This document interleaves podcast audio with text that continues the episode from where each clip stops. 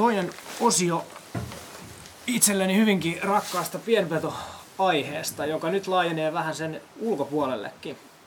Tosiaan meillä on tässä saaristoreissun aikana puhuttu, puhuttu petopyynnin lisäksi myöskin muista toimenpiteistä, joita luonnon monimuotoisuuden edistämisen eteen voidaan tehdä.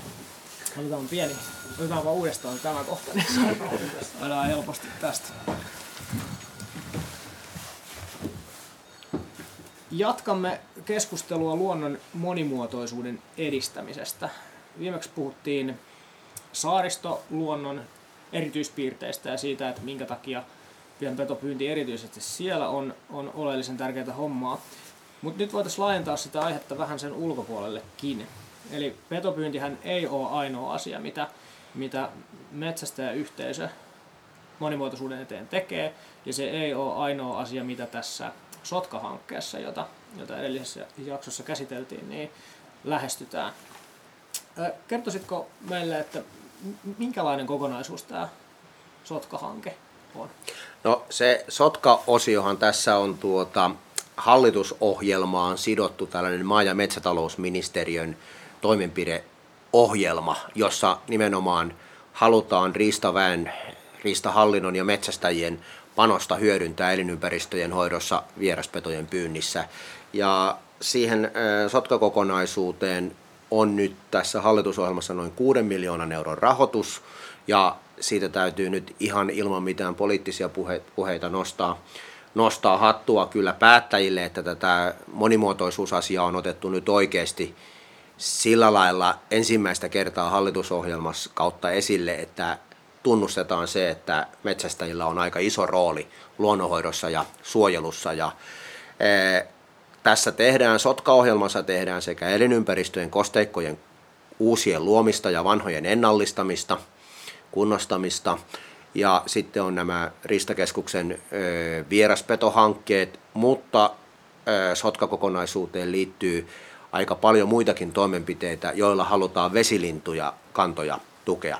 Eli vesilinnut on sellainen lajiryhmä, että kosteikkoja on menetetty Suomessa maa- ja metsätalouden toimenpiteiden takia aika valtava määrä ja nyt yritetään antaa niitä luonnolle takaisin. Ja sitten tässä on myös, myös tuota tutkimuksellinen osio, eli, eli Sotkalla halutaan myös kerätä näillä Sotka-hankkeilla entistä parempaa tietoa suomalaisten vesilintukantojen tilasta ja pystytään joillekin taantuneille lajeille laittamaan lähettimiä ja muita. Eli tässä liittyy, liittyy aika lailla iso toimenpiteiden kirjo sitten koko, koko tuota Sotka-kokonaisuuteen, mutta se yhdistävä asia on vesilintukantojen parantaminen.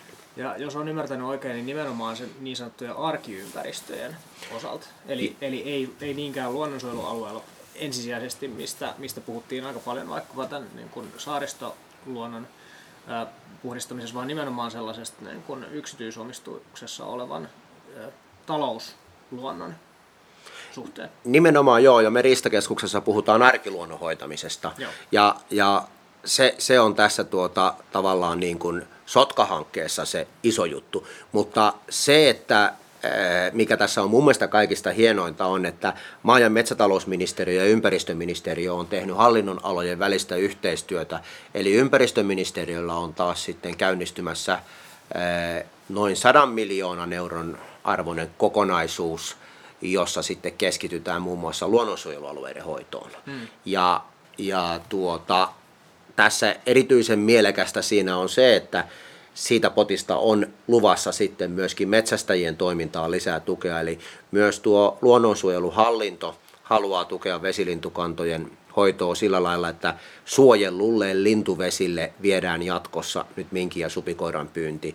Aiemminhan monilla suojelukohteilla on saattanut olla selkärankaisten tappaminen kokonaan kielletty ja silloinhan se on tarkoittanut sitä, että myöskin minkki ja supikoira on saanut, saanut lisääntyä siellä ja valitettavasti tilanne on monella Suomen suojelulla lintuvedellä tällä hetkellä sellainen, että minkki ja supikoira vie sen arvon pois siltä lintuvedeltä tappamalla poikaset, emot tai, tai, tai tuhoamalla munat mm. monin paikoin. Ja, ja nyt tässä on juuri hienoa se, että, että kummatkin hallinnonalat marssii samaan suuntaan ja Me toimitaan Sotka-hankkeella siellä arkiluonnon ja vesilintujen tutkimuksen puolella, mutta sitten meitä tarvitaan myös sitten mettästäjiä siellä ympäristöministeriön helmiohjelman suojelulla lintuvesillä ja se on hienoa, että nähdään, nähdään mun mielestä konkreettisesti ihan jopa yhteiskunnan toimien taholta nyt se, että, että myös niin kuin lainsäätäjä ja ympäristöhallinto näkee, että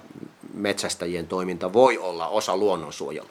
Joo, se on, se on kyllä kerrassaan hieno asia ja sitä, sitä tässä on varmasti toivottu kyllä aika monessa monen nuotion ympärillä jo, jo pitkään. Että se, on, se on kerrassaan upea asia, että se on tosiaan tapahtumassa ja se osoittaa, että, että, että myöskin hallinnossa on viisautta tarkastella asioita sen, sen äänekkäimmän so, some-mölinän ulkopuolelta. Eli on pakko tarkastella asioita laajemmin ja tehdä niitä arvovalintoja, että mitä me nyt sitten halutaan saada aikaan. Ja sitten käyttää sellaisia keinoja, joilla ne halutut lopputulokset sitten saavutetaan. Joo, nimenomaan tässä ja tässä on siitä kyse, että kyllähän se luonnonsuojeluhallinnossakin, jos ei ne, ne kohteet ei, ei, ei tuota sitä mm. lintuja, mihin ne on tarkoitettu, niin jossain vaiheessa siihen täytyy, täytyy puuttua sitten ja löytää ne perussuut ja aika, aika monesti se on sitten minkki- ja supikoiran saalistus. Ja tähän on kiinnittänyt myöskin tuota, EU-komissio hu- huolta siitä, että suomalaisia lintuvesiä ei hoideta tarpeeksi kokonaisvaltaisesti. Siellä saatetaan hoitaa jotain osa-aluetta ja, ja sitten joku toinen jää hoitamatta ja se hoitamaton osa-alue saattaa pahimmassa tapauksessa viedä sitten niiltä panostuksilta pohjan pois. Niin, tässä ollaan ihan jo niin kuin veronmaksajien vastuullisen rahankäytön äärellä sitten myöskin. No kyllä, minusta, minusta se on näin, että, että pientä tulostavoitteellisuutta tarvitaan itse niin. kunkin toimintaan ja, ja toki ajattelisin, että se tulosvastuullisuus e, ajattelu toimii erityisen tehokkaasti silloin, kun me suojellaan jotain sellaista, mikä ei pysty itse puolustautumaan, eli tässä tapauksessa niitä suomalaisia luontokohteita on tuossa on, on myös se rehellisyyden teema kyllä vahvasti läsnä, että, että jos halutaan jotain tiettyä tavoitetta, joka tässä nyt vaikka tässä keskustelussa on se luonnon monimuotoisuuden ylläpitäminen, niin sit pitää olla valmis tarkastelemaan rehellisesti niitä, että mitkä keinot sitten toimii ja mitkä, minkä keinojen puuttuminen sitä aiheuttaa myöskin ongelmia. Jos sitä ei pystytä tekemään, niin sitten ollaan kyllä tosiaan aika, aika huonon, huonon etenemisen äärellä. Kyllä näinhän se on ja tuota, suomalaisessa yhteiskunnassa on, on tavallaan ehkä, ehkä sellainen piirre näkyvissä, että on niitä siiloja, että nyt ajatellaan maatalousasia ja nyt ajatellaan metsätalousasia ja hmm. nyt ajatellaan tuota luonnonsuojeluasiaa, nyt ajatellaan riistahoitoasiaa.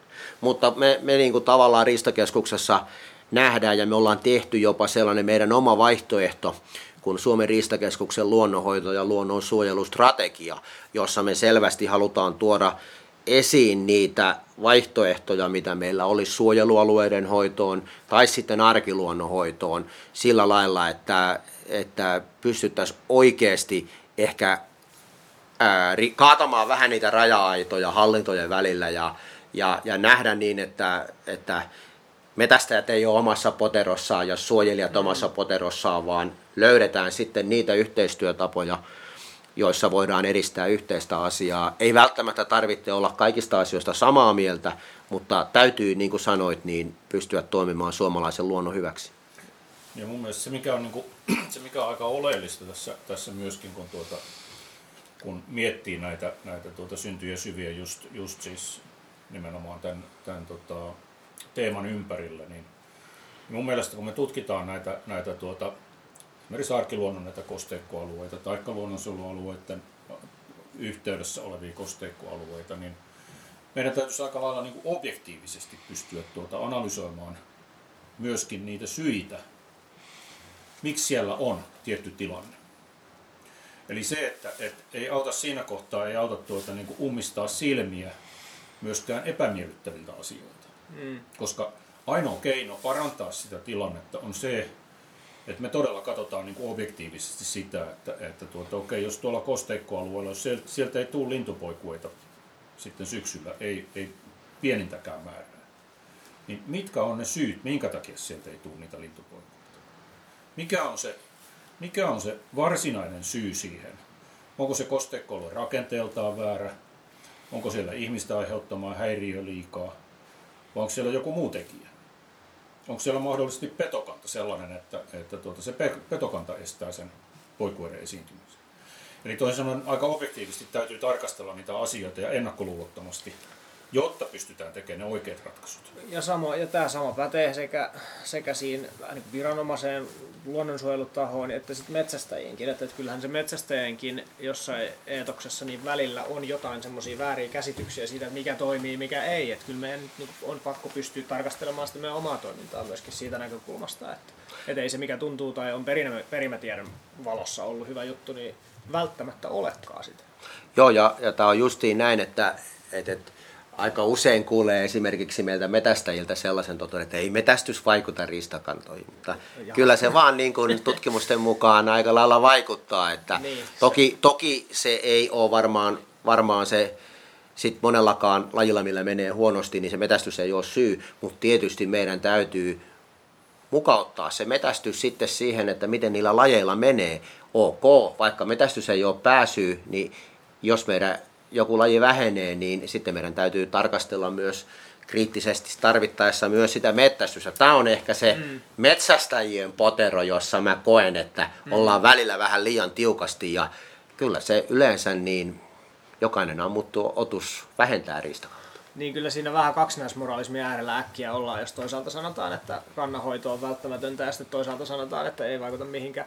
Tota, Mä, mä luulen, että, että se, se väittämä siihen, että, että ei vaikuta mihinkään, niin, niin se osittain, se, se varmaan lähtee siitä, että, että metsästäjillä on ollut tietynlainen tuota, niin kuin itsesäätelyperiaate niin kuin pitkässä juoksussa, jos me katsotaan niin kuin hyvin pitkään niin kuin asioita, niin, niin riistaeläinten osalta niin kuin metsästäjät on pyrkineet pitämään kantoja elinvoimaisena. Ja tämä varmaan niin kuin, osittain tämä, tämä väittämä lähtee siitä ajatuksesta. Mutta, mutta yhtä kaikki, kyllähän se ihan, ihan paikkansa pitää, että, että jokainen ammuttu riistaeläin, niin aina se on pois kannasta. Mä oon miettinyt sitä myöskin, että se saattaa olla tämä tuolla argumentilla vastustaminen saattaa kertoa myöskin vähän siitä, että sitä liekkaa tai löysää ei ole metsästäjien suuntaan ihan hirveän paljon yleensä ollut, ollut tiedossa. Eli että jos joku, joku laji nyt sit lisätään suojeltujen luetteloon metsästys kielletään tai joku alue suojellaan, niin hyvin, hyvin harvoin se suunta on toisinpäin. Että nyt näyttäisi siltä, että tilanne on parempi, voidaankin jatkaa sitä metsästystä ja se kokemusmaailma ehkä on, on sellainen, että kaikesta pitää pitää kiinni tai, tai muuten se elämäntapa pikkuhiljaa nakertuu pois. Voiko tässä olla mitään, mitään perää? Tämä on varmaan aivan oikea analyysi, että, että, että tämä on varmaan se, se potero, missä ollaan, ollaan oltu, mutta nyt täytyy esimerkiksi se muistaa, että, että on avattu metsähanhen metästystä ja avataan mm. pikkuhiljaa. Kanalintu, metsäkanalintujen metästysajat on nyt kahden viimeisen vuoden aikana ollut pidemmät kuin 50-luvulta löytyy mm. vastaavat mm. esimerkit. Mm. Eli, eli kun sitä riistatietoa hankitaan ja voidaan näyttää, että millä lajeilla menee hyvin, niin pystytään tekemään tällaisia tietoon, tietoon perustuvia päätöksiä ja se on, se on yksi, yksi tapa sitten myöskin turvata, turvata sitä, sitä tuota riistavaraa. Ja ehkä, ehkä tämä, että metästäjät on välillä tuntuu, että ollaan, ollaan vähän siellä poteroissa, niin se varmaan johtuu siitä, että ei meidän vielä 70-luvulla tarvinnut lajikatoa ja elinympäristökatoa pohtia samalla lailla kuin nyt. Nyt ihmistoiminnan vaikutus ja elinympäristöjen pirstoutuminen, joka on se, se suurin uhka tuon IUCN, maailman luonnonsuojeluorganisaation mukaan, niin, niin luonnon monimuotoisuudelle, niin ne vaikutukset näkyy meillä ilmastonmuutoksen myötä ne kiihtyy, niin me joudutaan ehkä metästäjinäkin nyt sitten ensimmäistä kertaa pohtimaan todella, että mm. mitä vaikutuksia sillä ihmistoiminnan aiheuttamalla elinympäristökadolla on. Puhutaan jopa sademetsien häviämisestä, vähenemisestä, niin me ollaan nyt tavallaan niin isojen asioiden keskellä, että ei myöskään mettästäjien oma toiminta voi pysäyttää tuota. Siihen tarvitaan koko yhteiskunnan mm. työtä ja jos nyt näistä sotka, sotkahankkeista tässä ollaan puhuttu paljon, niin Siinä me halutaan löytää ratkaisuja siihen, että yhdellä lajiryhmällä eli vesilinnuilla on mennyt jo 3-40 vuotta huonompaan suuntaan kehitys. Ja vesilinnut on tietysti se, että kun, kun on, on kaivurit ja muut tullut, niin on ollut ehkä helpompi tuolta johtaa ne vedet pois paljon tehokkaammin kun, kun entisaikojen maa- ja metsätaloudessa, jolloin kosteikkoja oli joka paikassa. Mun täytyy ottaa yksi esimerkki tässä nyt, kun täällä Porvoon saaristossa ollaan, niin joskus kun olin, olin Uudenmaan riistanhoidon neuvojana, niin tein tällaisia maataloustukien erityisympäristötukisuunnitelmia, jossa yritettiin hyödyttää riistaa. Tässä lähellä on Epoon kylä, ja sinne tehtiin aika kattava tällainen maatalouden ympäristötukisuunnitelma, ja siellä muistan, kun yksi sotaveteraani kertoi, että, että ojitus oli huonosti hoidettu sotien jälkeen, että, että kun hän lähti aamulla pariksi tunniksi kiertämään peltoalueet kylällä, niin hänelle ei koskaan vyöllinen patruunota riittänyt, kun vettä ja vesilintuja oli joka paikassa. Eli nyt me tavallaan näillä sotkahankkeilla joudutaan yrittämään paikkailla vuosikymmenien kehitystä, joka on johtanut siihen, että vesilintujen elinympäristöt on vähentynyt, sitä kautta vesilintukannat on pienentynyt, mutta samaan aikaan sinne jaolle on tullut myöskin minkki ja supikoira. Mm. Ja, ja kaikki kansainväliset biologiset tutkimukset tällaisesta yhdistelmästä, että sulla on elinympäristökato ja sinne tulleet vieraslajit, niin ne kertoo, että silloin ollaan niin kuin vakavampien ongelmien ääressä. Eli, eli tässä yritetään Sotka- ja Helmi-hankkeella ratkoa aika monimutkaista ongelmavyyhteä. Eikä sitä kokonaan varmasti tosiaan, niin kuin sanoit, niin tällä saadakaan ratkaistua, mutta, mutta se ei ole perust, periaate tai peruste olla tekemättä sitä työtä kuitenkin siinä määrin, kun se on mahdollista.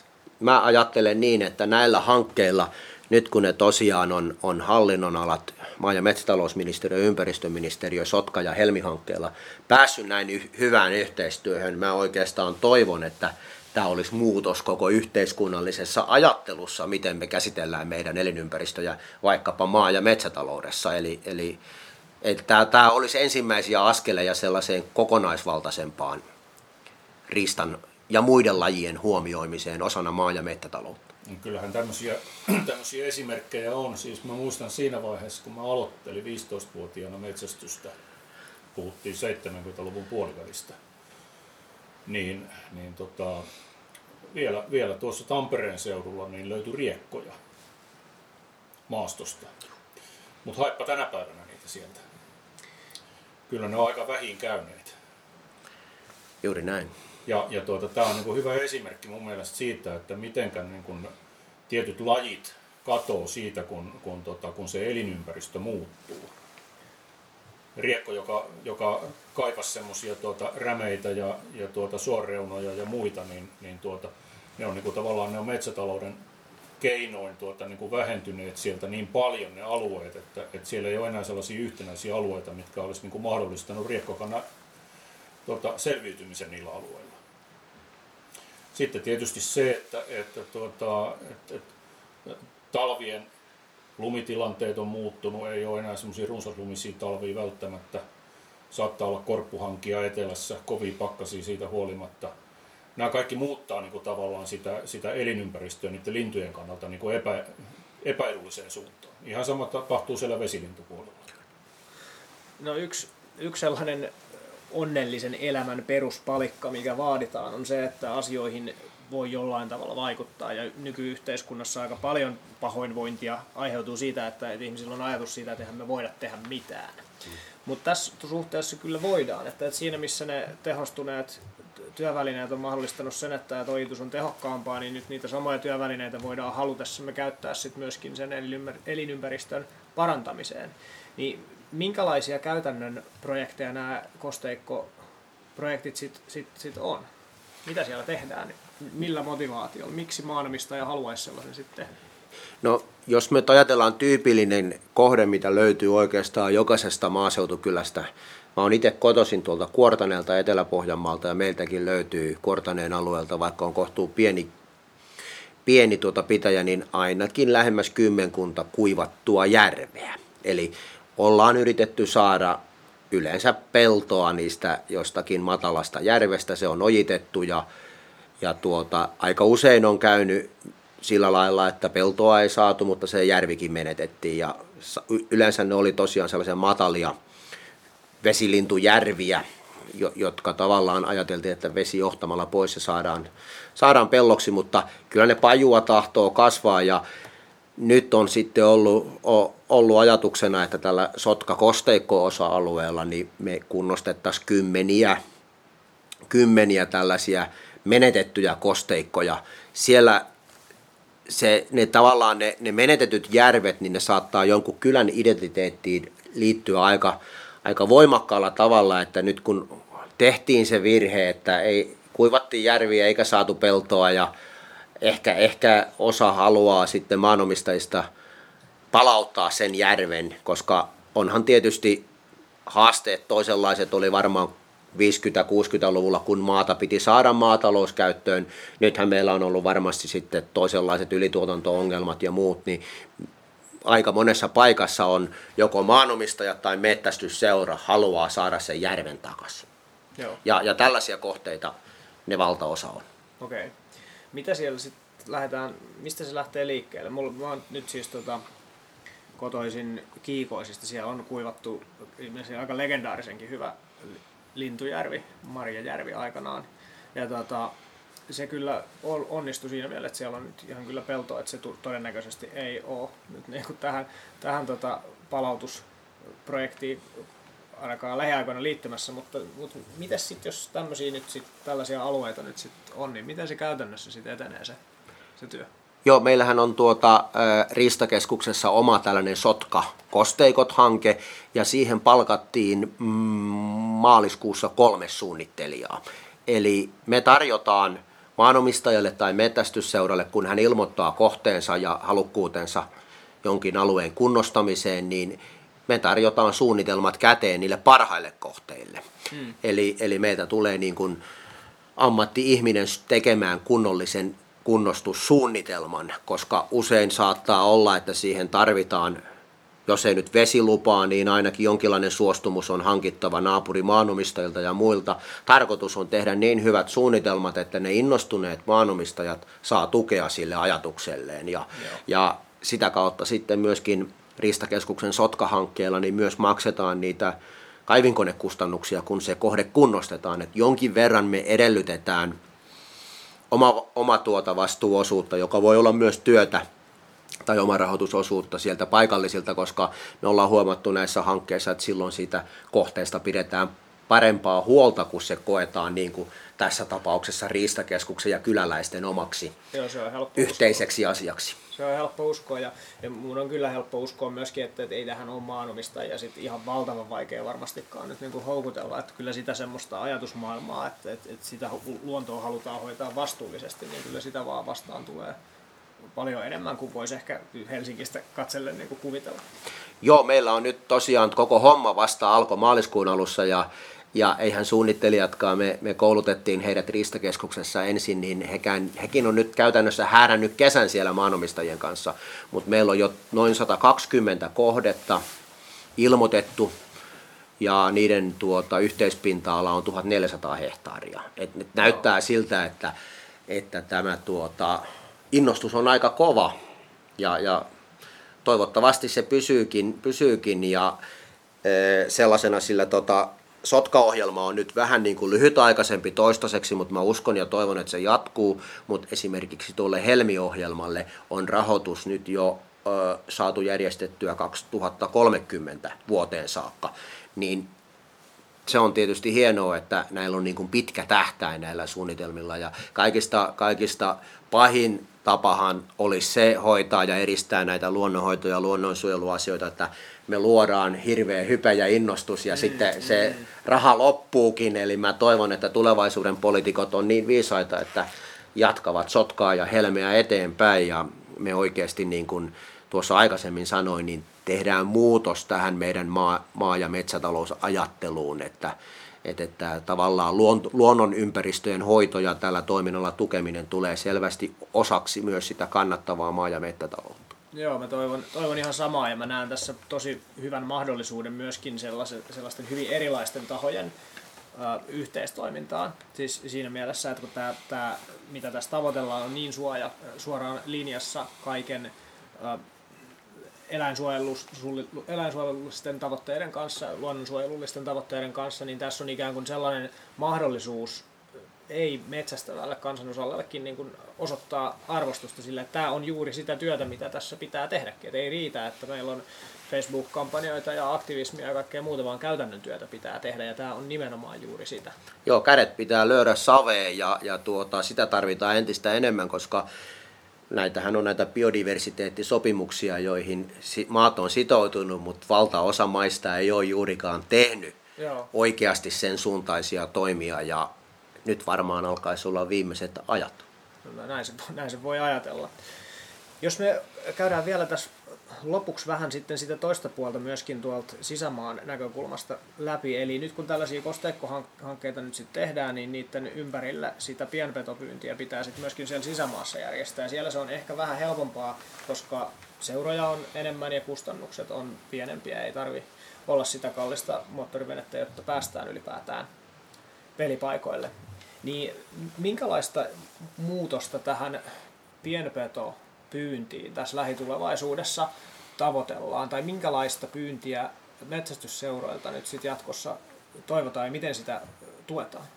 No joo, meillä on, on sitten tämän sotka vieraspetokonseptit on itse asiassa tämä tavallaan Riistakeskuksen pari hanketta, jos, jos oikein virallista nimeä pohditaan. Ja eh, se konsepti tarkoittaa tässä tapauksessa sitä, että täällä saaristossa me ollaan käyty katsomassa, että että, että mikä on se, se, se toimintataso ja kulutaso ja tukitaso ja toimintatavat, mitkä täällä toimii, joita voitaisiin sitten kopioida rahoituksen löytyessä laajemmille saaristokokonaisuuksille, pikkuhiljaa hmm. niin sanotusti laajentaa reviiriä. Ja sitten tuolla meillä on tällainen toisenlainen vieraspetokonsepti Riistakeskuksella käytössä tuolla riistanhoitoyhdistysten toiminnan parissa. Eli, eli, eli siellä me halutaan, että nämä paikalliset riistanhoitoyhdistykset eh, tekis jumppaa mettästysseuroissa, että tällaiset koulutetut pintapyyntiryhmät tarkoittaa sitä, että, että on supikoirille esimerkiksi haaska ja siellä on riistakamera ja kun kamera räpsähtää, niin lähdetään sitten yöllä pyydystämään pysäyttävällä koiralla sen supikoira pois. Me ollaan nämä tällaiset pintapyyntiryhmien työ havaittu loukkupyyntiä tehokkaammaksi tavaksi, tavaksi e, tehdä tällaisia tyhjiöalueita vaikkapa tärkeiden lintuvesien suuntaan, niin me halutaan luoda siinä sellainen konsepti, että ristahoitoyhdistykset on mukana ja saadaan neuvoteltua, että tällainen koulutettu pintapyyntiryhmä saa liikkua useiden mettästysseurojen alueella. Eli, eli saadaan tällaiset niin sanotusti rajan ylityssopimukset pyörimään tärkeimmillä kohteilla mettästysseurojen rajoista piittaamatta. Ja sillä saadaan itse asiassa niin aikamoisia tyhjiöitä jo, jo tuota aikaan, koska se on niin se on, se on suoraan sanottuna loukkupyyntiä paljon tehokkaampi tapa. Joo. Mutta sehän vaatii sitten sitä, että kun se kamera kilahtaa ja sä heräät kello neljä yöllä, niin sä lähdet myös liikkeelle. Joo, eli, joo. eli se vaatii aika lailla sitoutumista, jos on, on, on metsästä ja työelämässä mukana, niin aamulla saattaa sitten vähän väsyttää ja ne yöunet jäi, jäi vähin, mutta tuota, tätä me nähdään niin kuin sellaisena asiana, että, että se, se seuran metästysseuran normaali pyynti, monethan pitää loukkuja, se, se on tietysti hyvä ja kaikki kunnia sille, mutta sitten jos, jos tosiaan halutaan laajemmalla alueella tyhjöitä, niin meillä on tällaisia nytkin puoliammattilaisia Joo. vieraspetojen pyytäjiä. Jotkut tosiaan on innostunut vieraspetopyynnistä niin, että ne ei niin sanotusti syötävää ristaa pyyrä ollenkaan, vaan Joo. ne laittaa kaiken energiansa tähän supikoiran vähentämiseen ja, ja se on arvokasta työtä ja sallimalla näiden ryhmien liikkua vähän laajemmalla alueella, niin me, me uskotaan, että siitä löytyisi mekanismi, joka voitaisiin sitten tämän saaristokonseptin tavoin kopioida isoon osaan Suomea osana ristahoitoyhdistystoimintaa. Meillä on tässä kokeilussa nyt kolme ristahoitoyhdistystä mukana, Nokian seudun RHY, Hämeenkyrö Viljakkala ja sitten Lahden seudun RHY. Eli, eli siellä nyt vähän hankitaan sit samanlaista tietoa kuin mitä täällä saaristossa, että et mitkä on ne keinot ja motiivit saada tämä laajempaan käyttöön. Just, eli tässä on tämmöinen ikään kuin äh, viimeisen päälle ikään kuin koulutettu tehoryhmä ajattelu ikään kuin mukana. Se on se, se, on se mitä vaaditaan, jotta sitä vaikutusta saadaan sit, sit aikaan. Ja sen lisäksi mä uskon, että, olisi mahdollista käyttää, käyttää tätä petopyyntiä myöskin semmoisena metsästystä laajemmin näkyväksi tekevänä asiana. Et se kuulostaa ehkä vähän erikoiselta, koska, koska just metsästyksestä ensimmäinen mielikuvahan on se, että sitä tehdään vain niin kuin ruoan takia tai että sitä, se lihan hankkiminen on siinä suuri osa ja tässähän, tässähän se niin kuin sanoo, että niin kokonaan puuttuu. Mutta koska siinä petopyynnissä metsästäjien motivaatiohan on tosi vahva, koska siinä nimenomaan ne, jotka sitä aktiivisesti tekee, niin tietää tekevänsä luonnon monimuotoisuuden eteen töitä. Niin mä oon huomannut, että, tämä kyllä kiinnostaa tämä kulma myöskin niin tuoreita metsästäjiä. Mä oon haaveillut vähän sellaisesta, että siihen saataisiin myös mukaan sellaista, että tällaiset viimeisen päälle osaavat ja, ja ammattimaiset ryhmät vois niin jonkunlaisena osana sitä toimintaa ottaa myöskin mukaan uusia metsästäjiä, ei siihen varsinaisesti siihen ydintoimintaan, koska niin kuin sanoit, niin se, on, se vaatii tosi paljon omistautumista, mutta esimerkiksi vaikka semmoisena haaska metsästyspäivinä tai semmoisena yksittäisenä tapahtumina, johon sitten olisi mahdollista päästä mukaan myöskin, myöskin sit, vaikka ei olisikaan mahdollisuutta sitoutua siihen enemmän. Joo, tämä on hieno idea, että, että sä oot tällaista ajatellut. Täytyy ihan rehellisesti tunnustaa, että me ei vielä olla tuossa Ristakeskuksen hankkeessa ajateltu nuon pitkälle, mutta hmm. kyllähän tässä on se, että, että koko ajan meidän täytyy saada tähän työhön uusia tekijöitä. Niin. Ja, ja tämä voisi olla yksi idea, että nämä koulutetut pyyntiryhmät sitten tavallaan ottaisi jonkinlaista kummitoimintaa sitten myös käyttöön jatkossa ja siirtäisi sitä viestikapulaa tai soittua seuraavalle sukupolvelle tai uusille mettästäjille. Tai, tai vaihtoehtoisesti sitten ihan vaan oman seuran sisälläkin, koska mä näen tuossa myöskin niinku sen riskin, mikä on jossain mun käymien keskustelujen perusteella toteutunutkin. Eli että siitä ryhmästä tulee niin tiukka sellainen teho nyrkki, johon on mahdotonta päästä kyytiin tai mahdotonta päästä ikään kuin edes näkemään, mitä siellä tapahtuu, niin tämä on minusta ihan todellinen, tai todennäköinen tavallaan lopputulos, että se, mä toivon, että sitä muistetaan myöskin niin avata sinne seuran suuntaan. Mä tiedän yhden seuran, jossa järjestetään taas tämmöinen niin pintapyyntipäivä, joka on semmoinen koko seuran ikään kuin tapahtuma, jossa sitten katsotaan, että paljonko saadaan sillä laajemmalla porukalla sit aikaa. Minusta se on se on hirveän hyvä ajatus pitää mukana tuossa, että ei vain se eliittiryhmä, joka puuhaa omiaan, vaan se on niin kuin laajempi, laajempi tavoite.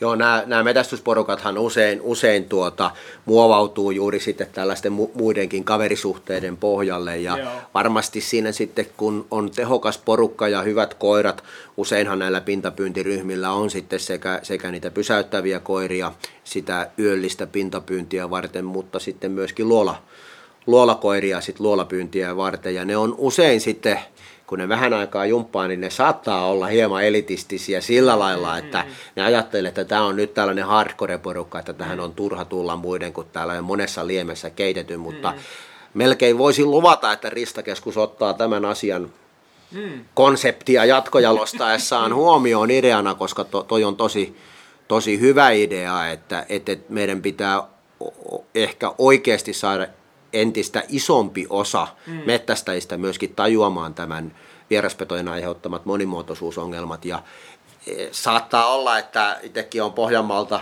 kotosin, niin siellä sitten pidetään jotain pyyntiä, että joo, se on loppien hommaa ja ei siihen siihen, että tämä on tämä hirven pyynti, joo, joo. niin tuota, melkein tätä haluaisi myös vähän tässä metästäjäkentästä rikkoa, että se oikeasti Kyllä. tunnustettaisiin ja tiedettäisiin, että ja ajattelisi, että perhana munkin pitää tehdä oma osuuteni. Ja, Niitä vieraspetopyytäjiä ei ole liikaa. Ja jännittävästi sitten kuitenkin niissäkin seuroissa, jossa sit, joiden alueella joku tämmöinen aktiivinen porukka on, niin kyllä jos siellä aletaan nähdä sit vaikka kanalintukannassa merkittävää kasvua, niin kyllä se, se kiinnostus varmasti sitä kautta sitten syntyy.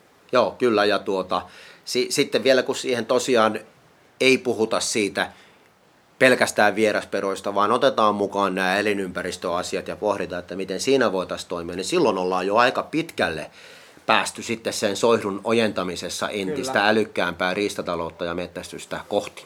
Siinä, siinä varmaan puhutaan myöskin, myöskin siinä kohtaa, puhutaan semmoisista, sanotaan, että, että metsästysseurakulttuurissa mm vaaditaan silloin jotain tuommoisia, tuota, no, sanotaan, että jonkun asteisia edelleen kehittymisiä, koska, tota, koska tänä päivänä hän, äh, niin metsästysseurakulttuuri on, on siinä mielessä ollut aika tiukka, että, että, tuota, että hyvin harvoissa tapauksissa niin kuin, niin kuin kauhean suurta joukkoa, joukkoa mm. metsästäjiä mm. ei ole päästetty touhuamaan siellä seuran alueella tuota, niin kuin tavallaan omin, niin sanotusti omin.